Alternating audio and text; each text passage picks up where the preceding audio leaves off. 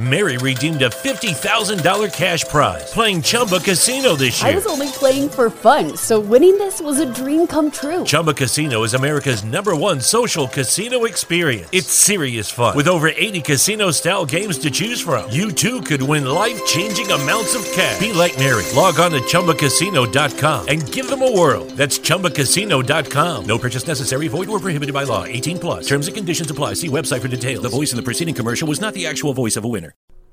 Hello and welcome to the Dyslexia Mom Boss Podcast, the show that helps you not only feel empowered and knowledgeable, but confident and a boss mom in the dyslexia journey.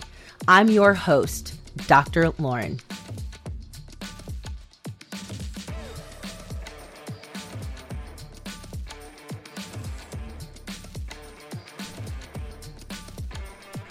Are you a mom looking for community, network, and more resources to support your child through the D Q journey?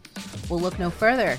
I am happy to announce that I have two group coaching programs available for you.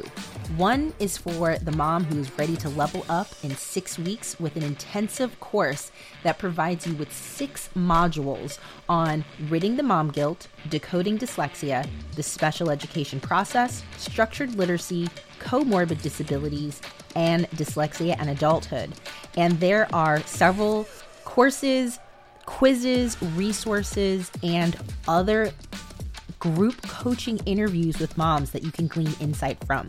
So if you're interested in that, I want you to find the link in the show notes to apply for this program. The other program is for the moms who, of course, still want that community and support, but this is more at your own pace. This is a three-month group coaching program with five modules. The first module is all about setting goals and your intention. Where are we going and where do we want to be?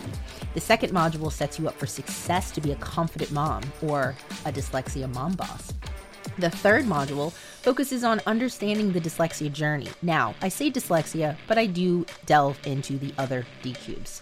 And the fourth module, of course, we can't leave this one out, focuses on the special education process because that is definitely something that we need to delve into and feel very confident and knowledgeable about. And the final module is bonus lessons, interviews, and other resources. So if this is something that really excites you or even piques your interest, be sure to apply using the link in the show notes, and I look forward to seeing you there.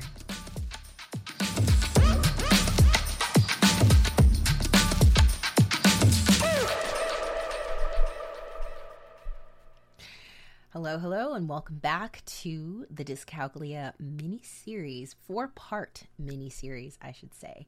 This is episode twenty-four. Today, we are going to delve into a little bit more in depth as to what is dyscalculia and what are the several types. Now, first things first, I think, as I said in episode one, if you haven't listened to episode one, where I explain who I am in the context of this space, this D Q space, I highly encourage you to go back. Context is so important. And when I say that, I mean, we need to know where this information is coming from. So the history of dyscalculia. So the a gentleman by the name of Doctor Lad, Ladislav Košč. So he was uh, born in nineteen twenty-four, died in two thousand sixteen, was the head of the Department of Child Pathopsychology in Czechoslovakia. So that should tell you it was a long time ago because Czechoslovakia is not a country anymore. It's now two separate countries. But he was the first to describe developmental dyscalculia back in nineteen seventy-four. I'm going to let that sink in for just a second. nineteen seventy-four. Okay, that was decades ago. And we still have teachers and parents who are not as well versed in understanding what dyscalculia is. So this is how Doctor Um, Košč defined dysle- um, oof, I was about to say dyslexia, dyscalculia. De- um, he defined developmental dyscalculia as a structural disorder of mathematical abilities which has its origin in genetic or congenital disorder in those parts of the brain that are anatomical, physiological subtract, subtract of the maturation of the mathematical abilities adequate to age without a simultaneous disorder of general mental function. Now, that is a mouthful, But really what we have come to know and understand is this is a language-based learning difference or disability. Um, I think that there is research that supports that this can be genetic, just like dyslexia. Now, the various types I found to be very interesting. It was in an article that I had found. Um, the author's name was King with an H in two thousand sixteen. And I believe it was really just delving in. I can't remember the title of the of the article off the top of my head, but it delved really into the various types of dyscalculia. And I just found this to be so fascinating. And I actually made this into a resource that you can find in the show notes. Um, that is on my website, and I believe my Teachers Pay Teachers page as well. But this delves into the history, the different subtypes, and the different overall types of dyscalculia. So the way that I want you all to be thinking about this visual is of an umbrella, okay? So picture an umbrella, and the and above the umbrella it says dyscalculia. Underneath the umbrella there are two subcategories. There's math computation, and then there's math reading.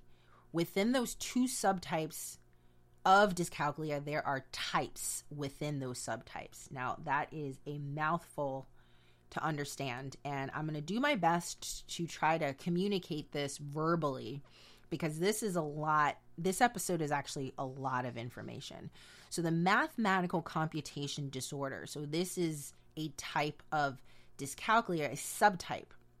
It affects an individual in solving math calculations. An individual with this type of dyscalculia, or I should say this subtype, uh, may have difficulty in solving simple addition, subtraction, multiplication, division, and math concerns usually begin at those developmental ages in elementary school and will continue throughout secondary school if proper interventions are not put in place. Math reading, I always think of this as more abstract. So this impacts the individual's ability to u- utilize math reasoning to solve problems, um, time, direction, word problems. And all of this, as I stated in the first episode of this series, is math is truly its own language. So within these two subtypes, math computation, so think numbers, math reading, think abstract concepts, word problems, there are other types. So within math computation, these are various types of dyscalculia: sequential dyscalculia, developmental dyscalculia, operational dyscalculia, acalculia, acalculia dyscalculia, and ideognostic dyscalculia. Those five are all under math computation. Under math reading, we have verbal dyscalculia, lexical dyscalculia, graphical dyscalculia, and practognostic dyscalculia. So again, this is a lot of vocabulary. I think that it would be helpful if you had this visual, because this is really what I'm looking off of to do this episode. Um, because I know when I found this information, it was like mind blown for me. I'm like, wait a second. And I thought about all the kids, you know, me being a special educator, trying to accommodate, trying to plan with my co my math co-teachers. How can we reach the student? I'm noticing, I think there's a processing issue.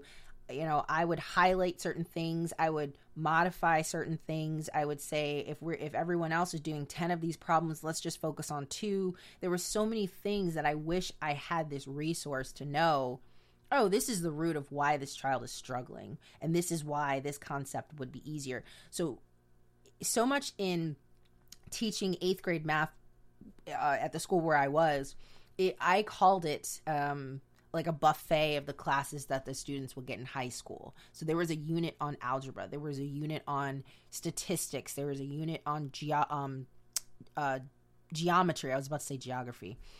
Well, those are classes within itself. So I would find that a student might really struggle with algebra, and maybe they bombed every quiz and unit test. And then all of a sudden we moved to geometry and they were just on fire. And I think a lot of it boils down to what kind of dyscalculia was that child struggling with? And as stated earlier in this episode, what kind of interventions are we putting in place? Now, we can't put an intervention in place if we don't know what the problem is. And that's why I really went in depth in the last episode about the signs and symptoms. So let's let's delve into these these various types. So sequential dyscalculia is a type of dyscalculia that makes it difficult to count numbers in a sequence. So perhaps these students might have trouble with time calculation, scheduling, directions, tracking and measuring. Remember, um, if you heard, I shouldn't say remember because this could be your first episode, but if you go back and listen to the, the first part of this mini series, I talked about uh, a friend of mine who I interviewed and how he had timers for everything for his schedule. This is sequential dyscalculia. There isn't really a concept of time to know I need to have uh, fifteen minutes to block out for me to walk here or to get there. The next one is developmental dyscalculia. This is difficulty in counting and recognizing math signs, uh, patterns, really understanding the symbols. Those were some of the signs and symptoms I talked about in preschool and the primary school ages.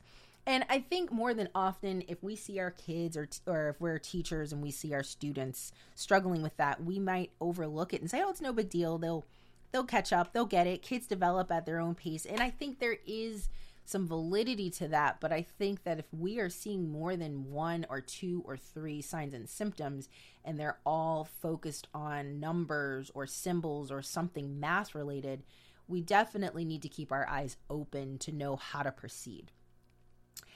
The next type of dyscalculia is operational. So this is difficulty with performing math operations and calculations. So understanding that numbers and their relationship to one another isn't That really isn't the problem, but doing any calculations that require manipulating numbers and math symbols can be really challenging. So again, that's really focusing on that, how multiplication has various different symbols.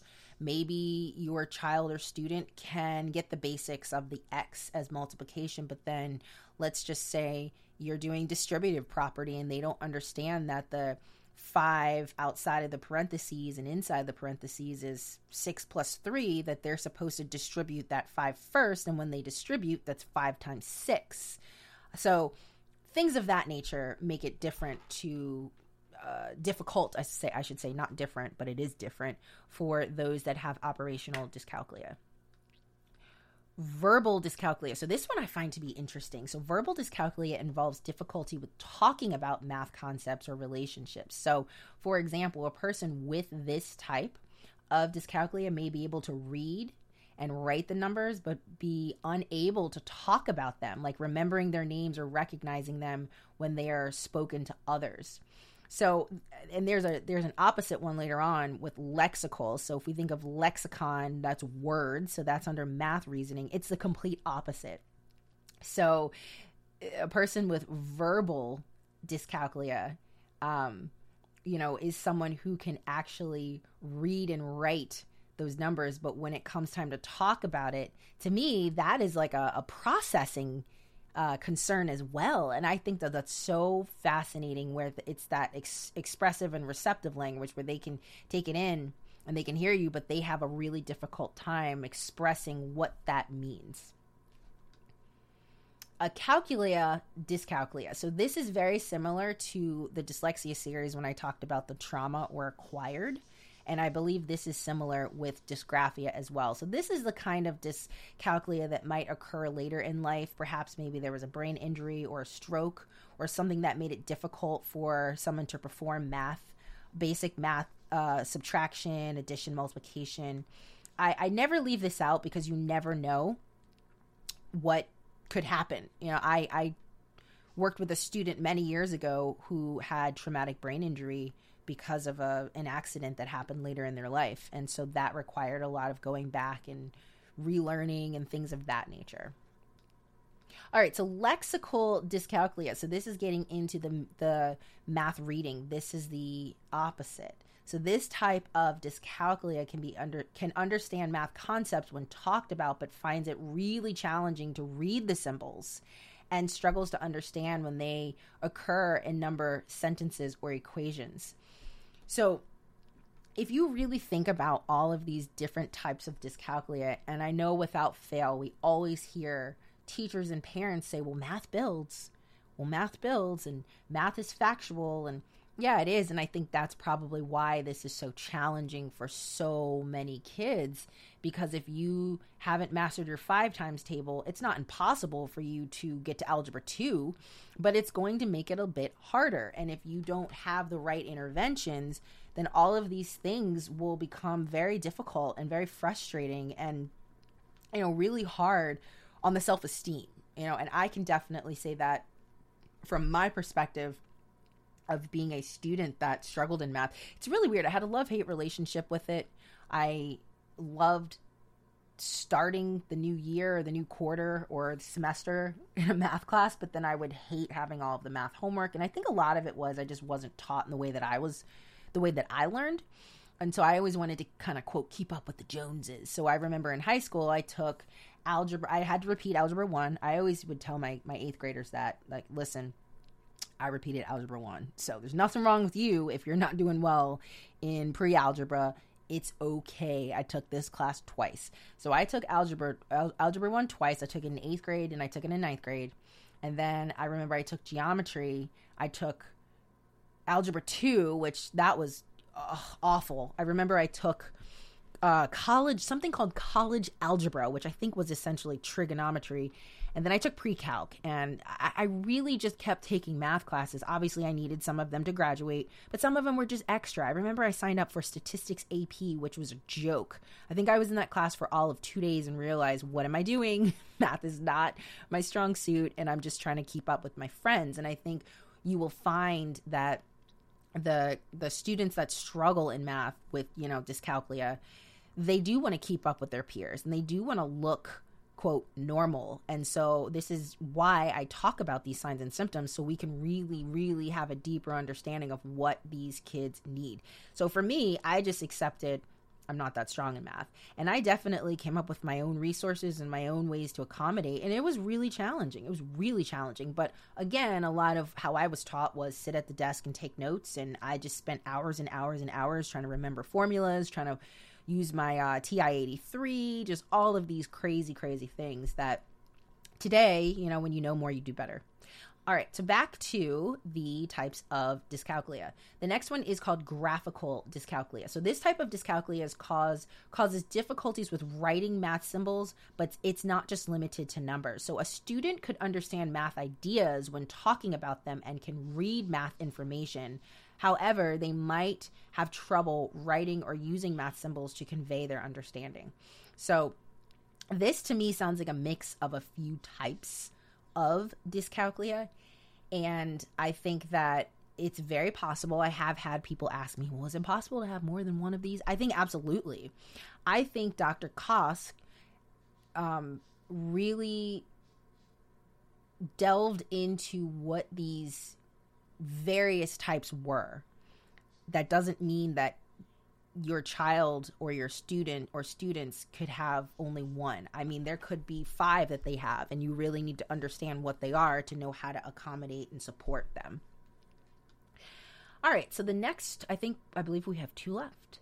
Ideagnostic, which sounds like a religion, ideagnostic dyscalculia. So this type of dyscalculia presents in having trouble with tasks that require an understanding of math ideas and relationships, such as identifying which sequence of numbers is larger or smaller. So this actually goes back to the, the primary school signs and symptoms about patterns, looking at numbers, really understanding which one's smaller, which one's bigger. So it's generalized with difficulty in understanding math and numbers as a whole. So recalling math ideas after learning them can be a challenge. Now, this is something I saw a lot of when I was um, teaching middle school math, where we would teach a concept that was, of course, very complex or had several steps. And then the next day it was like, we never taught it. And I think a lot of it was if There, first of all, we have to recognize and understand if there's a language-based difference, depending on that particular student and how they're inputting re- um, language. And again, math is its own language. How are they retaining it? How are they connecting it to real world things that make sense to them? How are they mastering that in their brain to then be able to recall that information? And I think those are strategies that we might forget about as parents and teachers, because we're like, we just did this yesterday. Like, well, I don't get it. Well, it's not, it's not their fault. It's just how their brain is wired. And so if they struggle with understanding that, let's just use something basic, that fifteen is bigger than ten. Well, if they're looking at decimals and the the hundredths place and the tenths place, and then you have hundreds and tens, and they can't distinguish which one's bigger because maybe they didn't master the place value chart, of course they're going to forget. Of course they're going to, they're not making those connections. So that's just something to really think about. Okay, and the last one is called practognostic dyscalculia. So this is the dyscalculia, dyscalculia that finds challenges in translating their abstract math knowledge into real-world actions. This is a really hard one. Without fail, I would always get from those, you could tell the kids that struggled the most, how does this relate to the real world? Why are we doing this? And I think far too often in math classes, especially the further you, you get in math, because I think with geometry, it's a little bit easier to find real world examples. When you do fractions, you can do pizza, all of that. But when you're in algebra two, or if you're in trigonometry or pre-calc, I think it's a little bit harder for you to find those real world connections for those struggling math students to say, oh, I get it now. And so it's so important to make those real world connections so students can see. I mean, maybe they won't be an engineer, maybe they won't, uh, you know, be a cryptologist, but when you make those real world connections or get them thinking or get them out of their chair and moving and uh, giving them highlighted problems and only sifting through the things they need to know, I think that's where you, you, you build those connections for them to really commit to that in their long-term memory. All right, everyone. So that was a pretty, uh, a pretty heavy episode in terms of the types of dyscalculia. Resources to go to, because this is a lot. I would definitely check out Ronit Bird dot com. She is based out of the U K, and she really talks about what dyscalculia looks like. She has toolkits. She, she has, I think, like a whole curriculum. She's a great resource. You can also go to dyscalculia dot org. I believe they have like free screeners, information, all of that good stuff. And then the article that I've been referencing is actually called Six Types of Dyscalculia Learning Disabilities, Identification, Remedies, and Teaching Strategies. Now, they categorize it as six, but the way that I kind of broke it down and chunked it, because I believe in chunking, it really kind of came out to nine, but re- you really want to think about the umbrella, as I said in the beginning of this episode. It's dyscalculia, and then under that umbrella, there's the math computation and math reading, and within that, those subtypes, there are other types of dyscalculia. So I hope you found this episode to be very helpful. I'm sure that you will go back and listen to it again, because there were a lot Of, there was a lot of language, honestly, in this episode for me as well. So next week, we will delve into the various types of accommodations that you can use within your classroom, or as a parent, you can share with your classroom teacher, your child's classroom teacher. So I look forward to seeing you in the next episode.